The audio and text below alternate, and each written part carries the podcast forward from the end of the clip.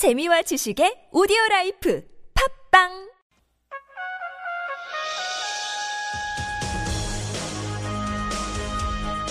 열린 인터뷰 시간입니다. 잠수병을 앓던 민간 잠수사가 갑작스럽게 세상을 떠난 가운데 그동안 현행법으로는 지원을 받지 못해서 어려움을 겪고 있는 민간 잠수사 또 기간제 교사 등을 지원하는 세월호 특별법 일부 개정안이 발의가 됐습니다. 이 법을 대표 발의한 더불어민주당 박지민 의원과 얘기 나눠봅니다. 안녕하십니까? 예, 안녕하십니까. 예. 그, 고 김관홍 잠수사가 갑작스럽게 세상을 떠났는데요. 특별한 관계에 있었던 더구나 박지민 의원 슬픔이 더 클 것 같은데 선거 기간에도 김관홍 잠수사 함께 하셨다고요? 예, 선거 때 저를 도와주시겠다고 하셔가지고, 근데 이제 제가 이제 이미 이제 선거 캠프를 어느 정도 꾸린 상태였기 때문에, 예. 어, 예, 원하시는 어떤 역할을 드리지 못하고, 그, 남아 있었던 저희 차량을 운행하는 그런 역할밖에 없다고 말씀드렸는데도 좀 흔쾌히 좀 해주시겠다고 하셔가지고 선거운동 기간 내내 같이 붙어 다녔습니다. 그때도 이미 뭐 허리 뭐 이런 게 안 좋아서 몸이 정상적인 상태가 아니었다고 알려진 것 같던데요. 그때도 이제 뭐 두통을 호소하시기도 하고 어 여러 군데 이제 몸이 좋지 않다는 말씀을 하셨었죠. 예. 그 몸도 그랬지만은 평소 당시에 김관홍 잠수사 무엇으로 가장 힘들어했나요? 어 저한테는 이제 그 세월호 참사에 대한 진상 규명이라든지 이런 얘기를 많이 하셨고 예. 아, 민간 잠수사의 상황에 대해서는 제가 당선되고 나서 이야기를 하시겠다 이런 식으로 얘기를 하셨 었어요. 예. 어, 구체적으로 본인이 겪고 있는 어려움에 대해서는 나중에 얘기하겠다 이렇게 얘기를 하시더라고요. 음. 어, 이제 김관홍 잠수사가 여러 가지 생각과 뭐 희망 항마를 가지고 있었지만 이제 갑작스럽게 세상을 떠나게 되셨는데 김관홍 잠수사 꿈꿨던 사회를 이제 만들겠다라고 말씀하셨는데 어떤 마음으로 김관홍 잠수사를 보내셨습니까? 박 의원께서요? 어, 우선 미안한 마음이 가장 컸습니다. 그, 저는 뭐 힘들지만 워낙 좀 밝고 또 미래의 계획 등에 대해서 항상 말씀을 하시고 다니는 스타일이셔서 힘들지만 잘 지내실 거다, 견디실 계실 거다라고 생각을 했는데, 어, 겪고 있는 어떤 어려움이나 고통에 대해서 제가 깊이 헤아리지 못한 것 같아서 굉장히 죄송스러웠고, 어, 그렇지만 이제 또 그렇다고 해서 이제 김관영 장사님의 희생을 어, 헛되게 만들 수는 없으니까 김관영 장사님이 생각하셨던 그런 어떤 사회 제도 변화 이런 것들 위해서 좀 열심히 해야 되겠다 이런 마음으로 좀 어, 보냈던 것 같습니다. 네. 어, 그런데 현행법으로는 학생들하고 함께 했던 또 기간제 교사 또 구조 작업과 인양 작업에 참여했던 민간 잠수사 등이 지원을 받는 이런 게 없다죠? 현행법으로는요? 그렇습니까? 그 민간 잠수사 분들 같은 경우에도 어, 충분하게 그 치료받는다거나 배상을 받는다는 제도가 좀 없고요. 기간제 예. 교사분들은 이제 어, 정규직 교사분들하고 동일한 일을 하셨고 또 동일한 원인으로 이제 희생되신 건데 심직으로 인정이 안 되고 있었어요. 예. 이제 어떻게 보면은 같은 일을 하고 같은 사고를 당하신 건데도 불구하고 그 죽어서까지 그 차별이 이어지는 상황이었죠. 예. 이런 문제에 대해서 그동안에 지금 이번에 20대 국회 이제 박주민 의원께서는 국회에 들어가게 됐습니다만은 예. 그 이전에 이런 문제에 대해서 19대 국회에서도 대부분 공감하지 않으셨습니까? 대책이 필요하다고? 그렇죠. 공감은 있었죠. 특히 이제 기간제 교사분들에 대한 순직 인정이나 이런 부분에 대해서는 국회 차원에서도 좀 고민이 많이 됐었었는데 네. 이게 이제 입법적으로 좀 해결되지는 않았었어요. 그래서 음. 이번에 이제 사실은 이제 김관홍 점수사님하고 이 법안을 같이 논의를 했던 겁니다. 예. 좀 만들었던 거죠. 입법적으로 해결하기 위해서. 어, 그러면 19대 때 준비했다가 이제 다시 폐기된 돼버린 걸 포함해서 이번에 발의하셨겠네요. 19대 때는 뭐 이제 입법적으로 뭐 고민이 돼 있었고 실제로 그 발의가 됐었는지 여부는 제가 지금 잘 기억을 못하는데 예. 그런 이야기들은 계속 19대 때도 있었죠. 예. 네. 그래서 이번에 이제 이또 이른바 이 법안의 이름을 이른바 김관홍 잠수사법으로 정하셨다고요. 예, 맞습니다. 예. 어, 어떤 내용이 주로 들어 있습니까? 어, 일단은 그 기간제 교사분들도 예. 그 정규직 교사분들과 마찬가지로 순직이 인정될 수 있는 그 길을 좀 열어놨고요. 예. 네, 이제 민간 잠수사분들 같은 경우에는 아시다시피 이제 국가가 어떤 하지 못하는 일을 하기 위해서 스스로 나서셨던 분이죠. 그리고 정말 온 국민이 바라는 일을 대신 해주셨던 분들이기 때문에 어, 수색 과정에서 어, 부상을 당하신 분은 좀 의상자로, 그다음에 수색 과정에서 사망하신 분은 좀 의사자로 지정이 될 수 있는 길을 좀 열어놨습니다. 그리고 어, 피해자의 범위에 또 민간 잠수사분들을 좀 넣음으로써 어, 심리 치료라든지 또는 신체에 대한 의학적 치료를 좀 받으실 수 있는 길을 좀 열어놨고요. 그다음에 예. 전체적으로 이제 피해자분들이 어, 의료 지원이나 심리 치료 지원이 좀 짧은 기간 동안에만 보장되도록 돼 있어서 그거를 어, 좀 완치될 때까지 좀 해야 된다라는 내용을 좀 담았습니다. 예. 예, 그동안의 세월호 특별법 개정 이야기하면은 주로 이런 측면보다는 세월호 특조위 활동 관련된 부분이 주로 이제 주목을 받았던 것 같은데요. 예.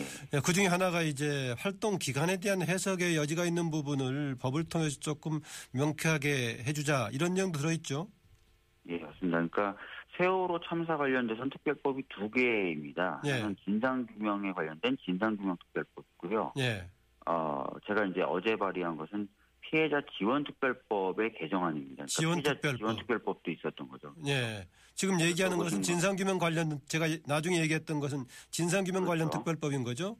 예, 지금 특조위 활동의 근거가 되는 거예요. 예. 네, 맞습니다. 특조위를 구성하고 그 활동의 어, 기본적인 전제가 되는 법이 바로 이제 진상규명 특별법인데요. 예. 여기 지금 그 활동 기간 특조위 활동 기간 연장해야 된다는 것이 좀 쟁점이 되고 있습니다. 말씀하신 대로. 예. 어, 왜냐면은 이제 어, 최초의 진상규명특별법이 만들어졌을 때는 어, 세월호 선체가 인양될 것이다라는 전제를 갖지 않은 상태에서 만들어진 거예요. 예. 왜냐면 그 당시에는 이제 선체가를 인양할 것이다 말 것이다라는 그 결정이 되어 있는 상태가 아니었기 때문이죠. 예. 어 근데 이제 세월호 선체가 인양이 되려고 하고 있고 인양이 되면은 당연히 이제 인양된 선체를 정밀하게 조사해야 되는 기간이 따로 필요하게 됩니다. 예. 그렇기 때문에 이제 기간 연장을 어, 할 수 있도록 법 개정이 좀 이루어져야 될 필요가 있는 것이죠. 예. 네, 지금 여러분께서는 더불어민주당 박주민 의원과의 인터뷰를 듣고 계십니다. 어, 박근혜 대통령께서 그런데 특유의 기간 연장이 문제가 있다, 국민의 세금이 걸려 있다라고 지적했습니다. 여기에 연장에 대해서 반대하는 입장이라 볼 수 있겠는데, 어, 들으시고 뭐 그럴 수도 있다라고 보십니까? 어, 일단은 그 세월호 특조위의 설립 목적을 보시면은 진상규명, 그 다음에 그것을 통해서 보다 안전한 사회를 만들겠다라는 것입니다. 어, 세월호 참사 당시에 많은 분들이 이제 이야기하셨던 세월호 참사의 원인이 어, 예를 들어서 이제 국민의 생명과 안전보다는 이윤을 추구하는 기업 문화라든지 또는 관리해야 되는 관이 관리 대상이 되는 기업과 유착하는 것 이런 것들이었거든요. 예. 근데 이제 이런 어떤 참사의 원인이 현재 뭐 구일업 참사나 옥시 사건 보- 보- 보시면 아시겠지만 하나도 개선되지 않고 그대로 온전돼 있어요. 그래서 정말 이제 한번 어, 제대로 이런 사건들을 좀 파헤치고 안전할 수 있는 어떤 제도를 만드는 것은 국민의 어떤 생명과 안전과 직결된 문제로 굉장히 중요한 문제예요. 그래서 예. 단순히 이것을 뭐 세금이 좀 더 든다라는 것으로 이제 등한시하거나 하찮게 여겨서는 안 될 것 같다는 생각이 들고요. 그리고 예. 이왕 들어가 있는 세금을 정말 가치 있는 것으로 만들려면 나머지 부분도 세금을 좀 넣어서 조사를 좀 완성시키는 것이 더 낫겠죠. 그래서 박근혜 대통령께서 그 국민 세금을 이야기하시면서 반대하신 것에 대해서 좀 적절치 않은 것이라고 좀 보고 있습니다. 예. 예. 그렇게 보면 이 정부와 여당의 세월호 특위 활동에 대해서 좀 소극적이라고 해석될 소지도 있는데 또 반대로 보면은 너무 과하지 않느냐라고 얘기도 가능할 건데 지금 이제 박주민 의원께서는 정부와 여당이 세월호 특위 활동에 대해서 소극적이라고 보고 계시는 거죠? 예, 저는 상당히 좀 소극적이고 왜 그럴까요 그러면은? 국민 아, 왜 그러냐고요? 예. 어, 왜 그렇다고 지금 정부와 정부와 여당이 왜 소극적이라고. 보십니까? 제가 봤을 때는 이제 그 세월호 특조위의 활동 자체가 갖고 있는 의미에 대해서 제대로 인식하지 못하고 있는 부분이 좀 있을 것 같다는 생각이 들고요. 예. 두 번째는 정부 차원에서는 이제 마치 정부를 공격하는 것처럼 느껴지겠죠. 정부가 잘했는지 잘못했는지 살펴보겠다는 것이니까. 그러니까 그 부분에 대해서 이제 방어적으로 대하는 건데 아까도 말씀드렸지만 이것이 이제 국민의 안전이라든지 이런 것과 연결되어 있는 부분이기 때문에 정치적인 유불리를 따지지 말고 국민을 위한다는 관점에서 좀 접근했으면 좋겠습니다.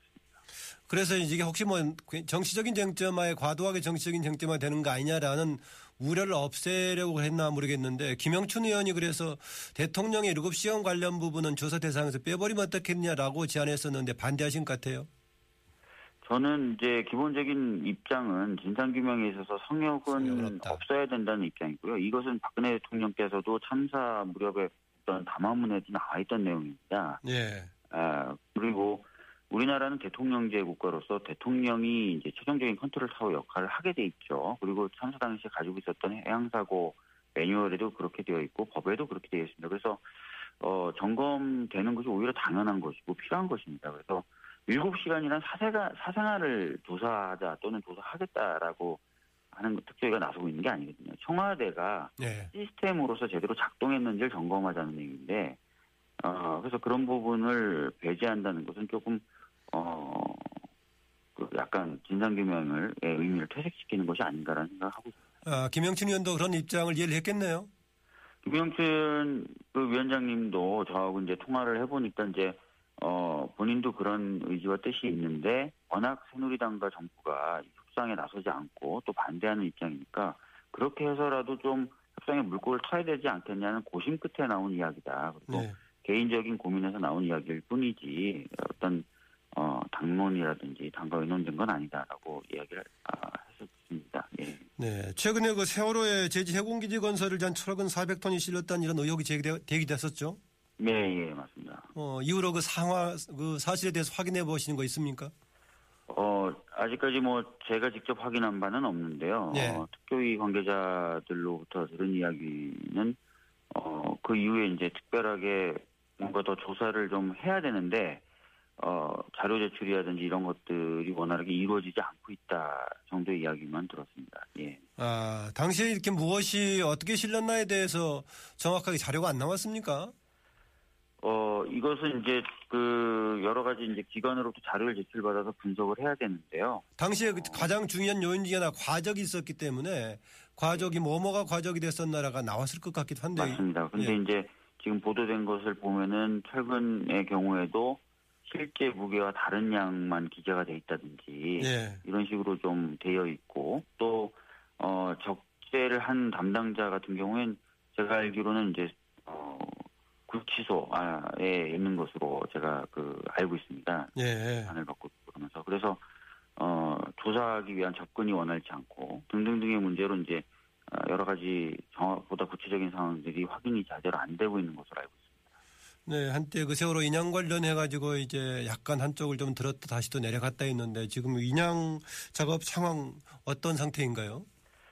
어, 아시다시피 지금 인양은 그 선수들기라는 가장 중요한 단계에 들어와 있는데 이 선수들기를 5월 초에 하겠다. 그다음에 5월 중순쯤에 한 번, 그다음에 이제 6월 11일 날 한번 했는데 다 지금 제대로 안 된 거죠. 그리고 최종적으로 6월 11일 날 어, 안 된 부분에 있어서 이제 해수부라든지 업체 쪽에서는 너울 일을 얘기하고 있고 네. 세월호 가족분들은 애초부터 이게 좀 잘못 시뮬레이션 돼 있고 잘못 어, 설계된 공법에 의해서 지금 이루어지고 있어서 이렇게 안 되고 있는 것이다라고 얘기할 정도로 약간 어, 안 된 부분에 대해서 약간 논란도 지금 있습니다. 그래서 이게 지금 인양이 제대로 될지 원래 해수부가 얘기한 7월 말까지 될지가 상당히 좀 불투명해진 것이 아닌가. 그리고 어 8월 정도 되면 또 태풍이 우리나라는 좀 많이 오고 그렇기 때문에 어 9월이나 이렇게까지 늦춰지는 것 아닌가라고 우려하고 있는 그런 상황입니다.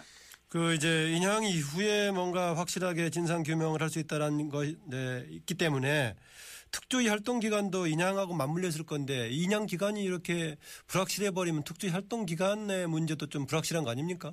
예, 맞습니다. 그래서 아까 말씀드렸던 것처럼 어, 현행법은 그 특, 어, 아까도 말씀드렸던 것처럼 세월호 선체 인양을 전제로 해서 만들어진 것이 아닙니다.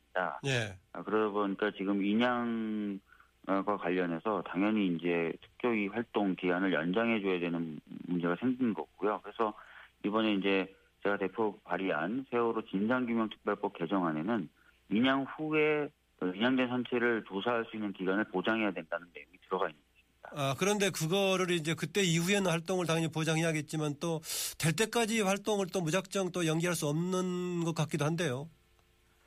어? 정부 입장에서는 뭐 지금 뭐 아직까지도 충분히 인양을 조기할 수 있다라는 입장을 가지고 있고요. 예.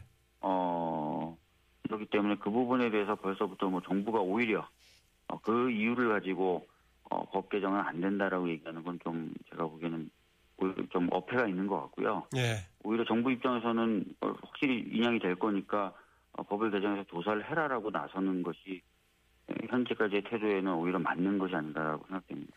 어, 지난번에 박주민 의원께서 단원고가 세월호 기탁금 일부를 단원고 운영비로 지출했다 이런 문제 제기했던 것 같은데 학교에서는 예.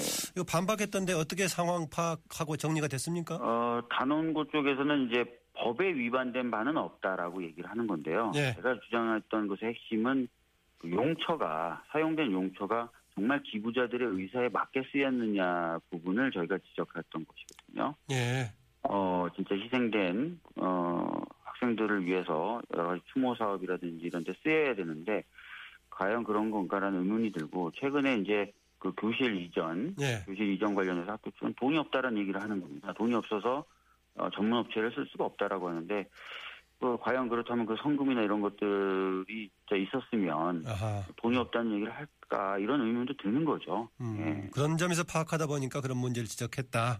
예. 예. 오늘 말씀 여기까지 듣겠습니다. 감사합니다. 예, 감사합니다. 예. 지금까지 더불어민주당 박주민 의원이었습니다.